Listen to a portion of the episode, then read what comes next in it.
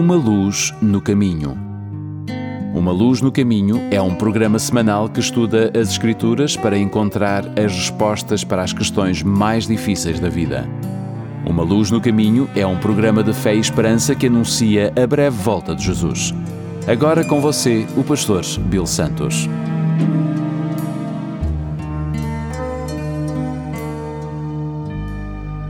Bem-vindos ao programa Uma Luz no Caminho.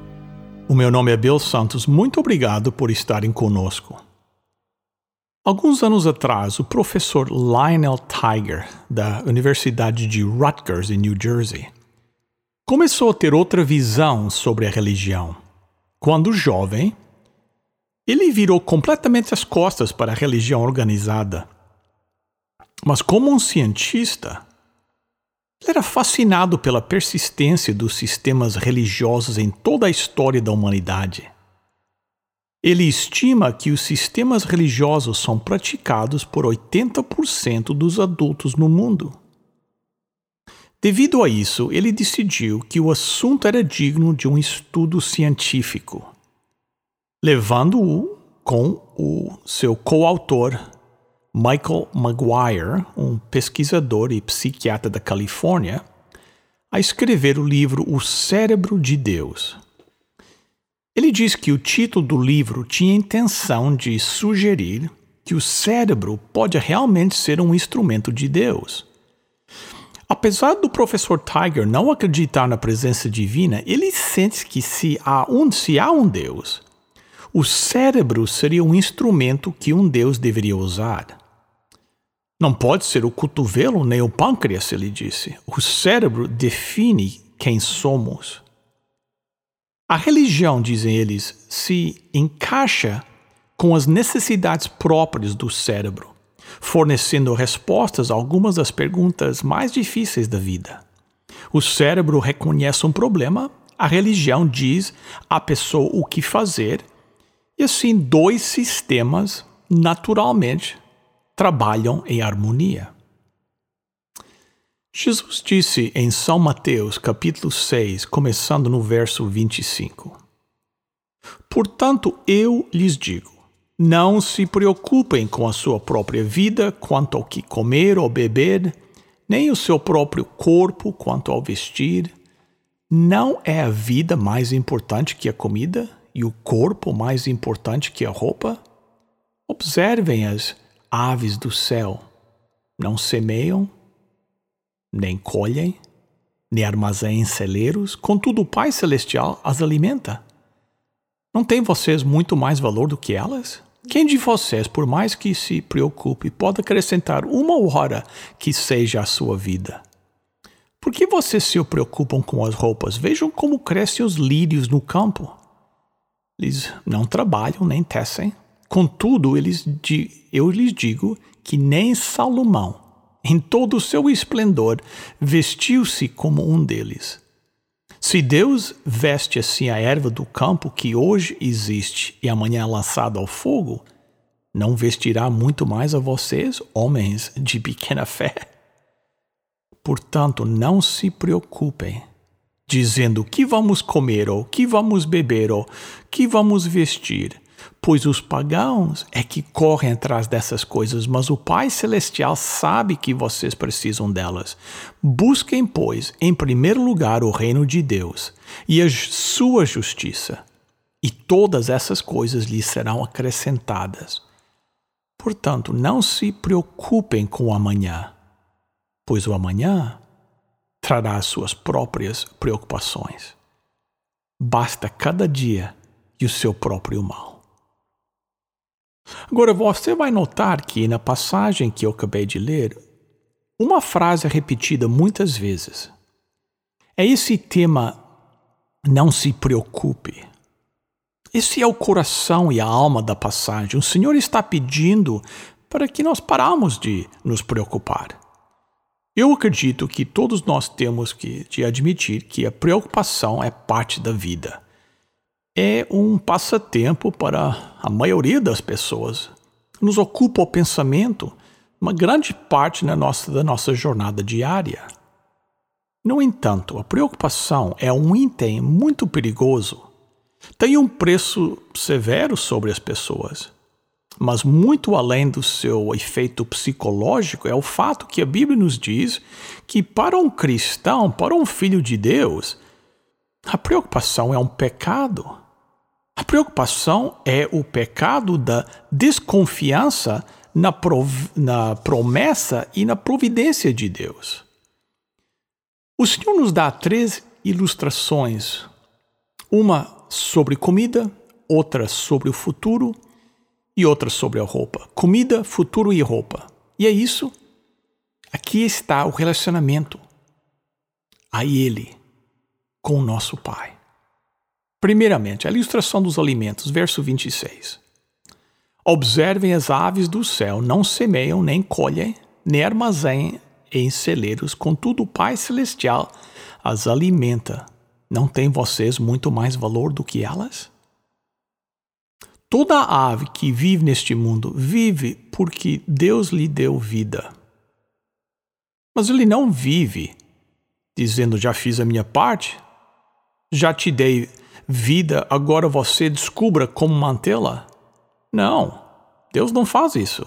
As aves não se reúnem também e dizem agora nós temos que criar uma estratégia para nos mantermos vivos. As aves não têm autoconsciência, não têm processo cognitivo, não têm habilidade para raciocinar. Mas Deus colocou nas aves algo chamado o instinto. Então, elas são criadas com a divina capacidade de encontrar aquilo que é necessário para eles viverem. Deus não apenas cria a vida, Deus cria e depois sustenta a vida. Deus alimenta os pássaros através do processo do seu próprio instinto.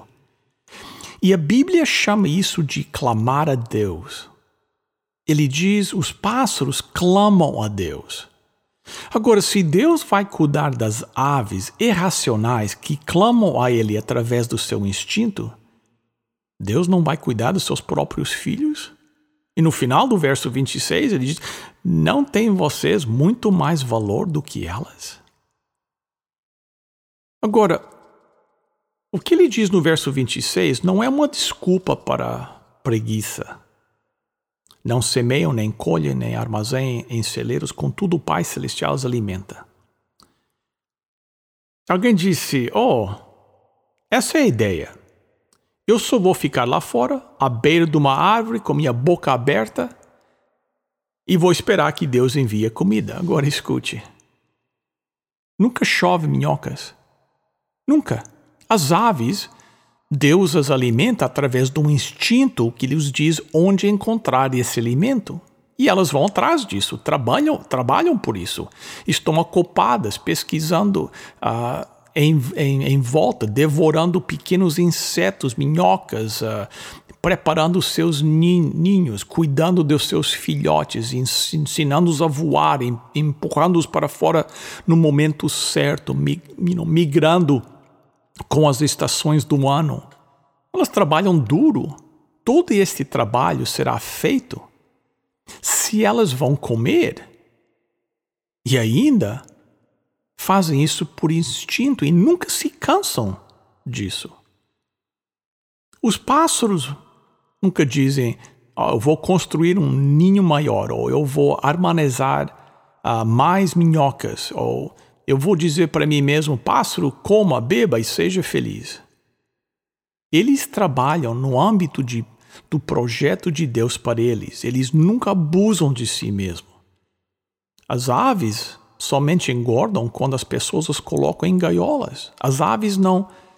Ah, eles não exageram numa coisa boa. São os homens.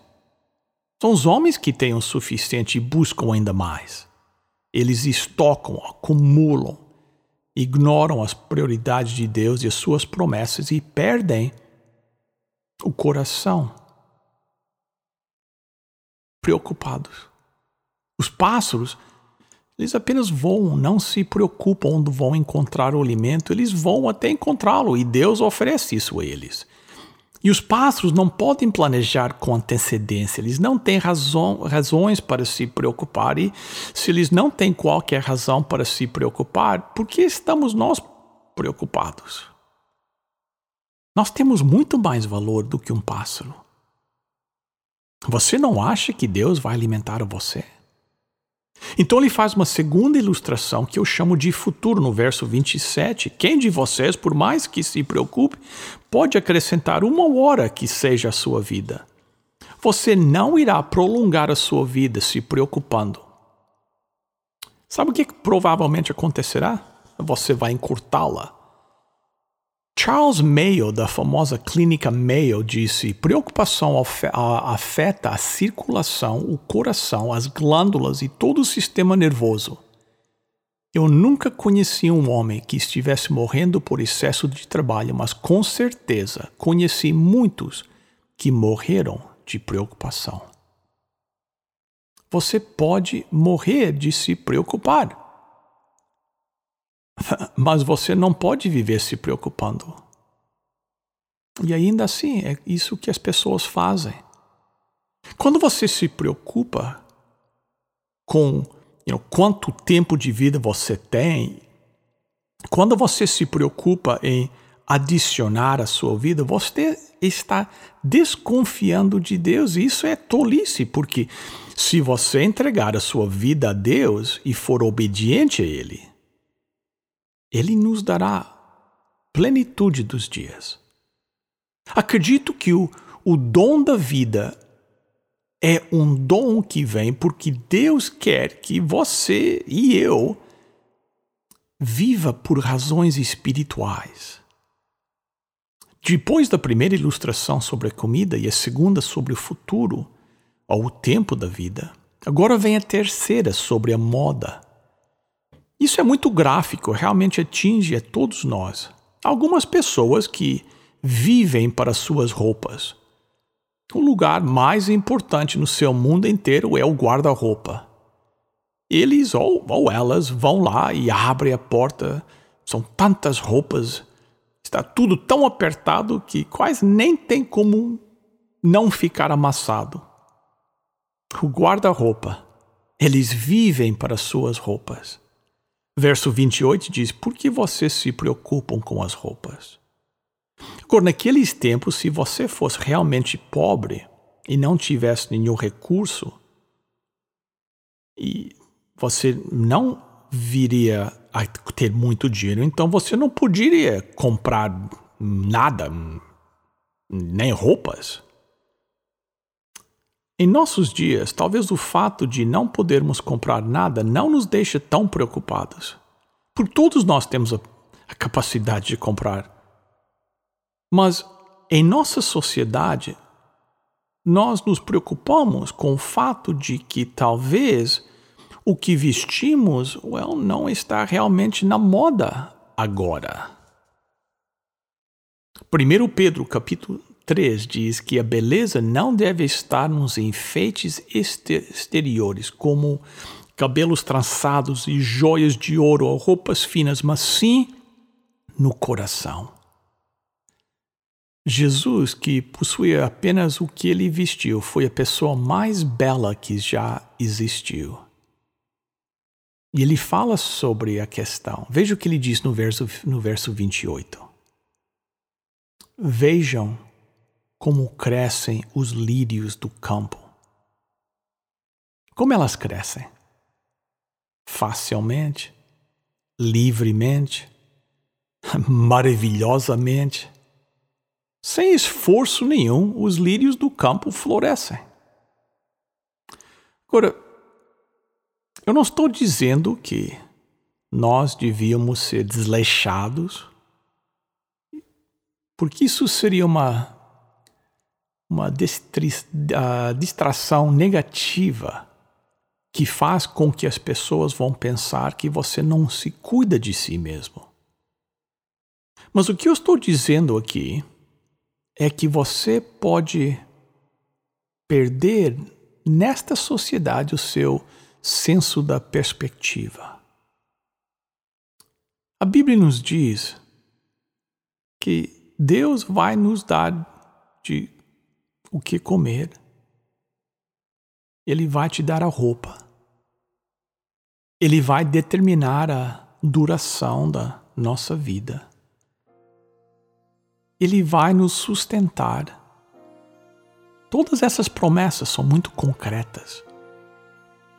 Nós não temos motivo para nos preocupar financeiramente ou se o meu coração está bem, o que é que eu vou comer, o que é que eu vou vestir. A chave, a chave se encontra no verso 33, onde diz: Busquem, pois, em primeiro lugar o reino de Deus e a sua justiça, e todas essas coisas se uh, lhes serão acrescentadas. Todas essas coisas serão acrescentadas. A chave é colocar o nosso coração e o nosso tesouro no céu e Deus irá cuidar de todas as coisas terrenas. Eu acredito no íntimo do meu coração que eu não quero gastar um minuto deste dia pensando sobre coisas mundanas. Deus vai cuidar de tudo que nós precisamos. Amém. Queridos amigos, chegamos ao momento do nosso programa que nós temos a nossa oferta especial. Hoje, como em todas as semanas, temos uma oferta e hoje, mais uma vez, temos uma Bíblia para oferecer. Como eu falei na, na, semana anterior, nós recebemos umas Bíblias do Brasil, encomendamos essas Bíblias com o propósito de distribuir essas Bíblias pela nossa comunidade. Então, nós gostaríamos que você também tivesse em suas mãos uma Bíblia na língua portuguesa. Então, como receber a Bíblia? É bem simples. Você liga agora para 1-800-458-1735. 1-800-458-1735. 1-800-458-1735. O voluntário vai atender a sua chamada, pedir o seu nome, a sua direção, seu número de telefone e a Bíblia será enviada até você. Você pode pedir a Bíblia também visitando o nosso website, umaluznocaminho.com. É só clicar na página onde diz a oferta desta semana. Lá tem um pequeno formulário preencher. Você envia esse formulário e a Bíblia, da mesma forma, chegará em sua casa. Então, por que não pedir a sua Bíblia agora? Ligue 1 800 458 1735. Então, amigos, chegamos ao final do programa. Muito obrigado pela sua presença conosco. O nosso programa é um programa da Igreja Adventista do Sétimo Dia Portuguesa de Toronto, que fica no 280 da Carlingview Drive. A nossa igreja está aberta e a partir das 9h30 da manhã, hoje, estaremos lá adorando a Deus. Por que não nos vir visitar? Também, começando no dia 14 de outubro, que é uma sexta-feira, às 7h30 da noite, nós vamos começar uma série de estudos bíblicos e estamos convidando você a vir participar desse, desses estudos. Vamos uh, procurar na Bíblia respostas às perguntas mais difíceis da vida. Como, o que acontece quando uma pessoa morre? Por que, que coisas ruins acontecem a pessoas boas? A Bíblia tem as respostas a essas perguntas e nós vamos procurar nas Sagradas Escrituras todas as respostas para essas perguntas difíceis e gostaríamos que você estivesse lá, também participando conosco. Todos que participarão receberão de graça uma Bíblia. Será uma oferta da nossa igreja para vocês. Lembre-se de visitar o nosso website umaluznocaminho.com e procure Uma Luz no Caminho também no Facebook. Todos os nossos programas estão disponíveis lá ou no website umaluznocaminho.com ou na nossa página no Facebook. Muito obrigado outra vez pela sua presença aqui conosco. Se Deus quiser, na próxima semana vamos estar juntos de novo. Até lá, lembre-se: lâmpada para os meus pés é a tua palavra e luz para o meu caminho. Até a próxima semana, se Deus quiser.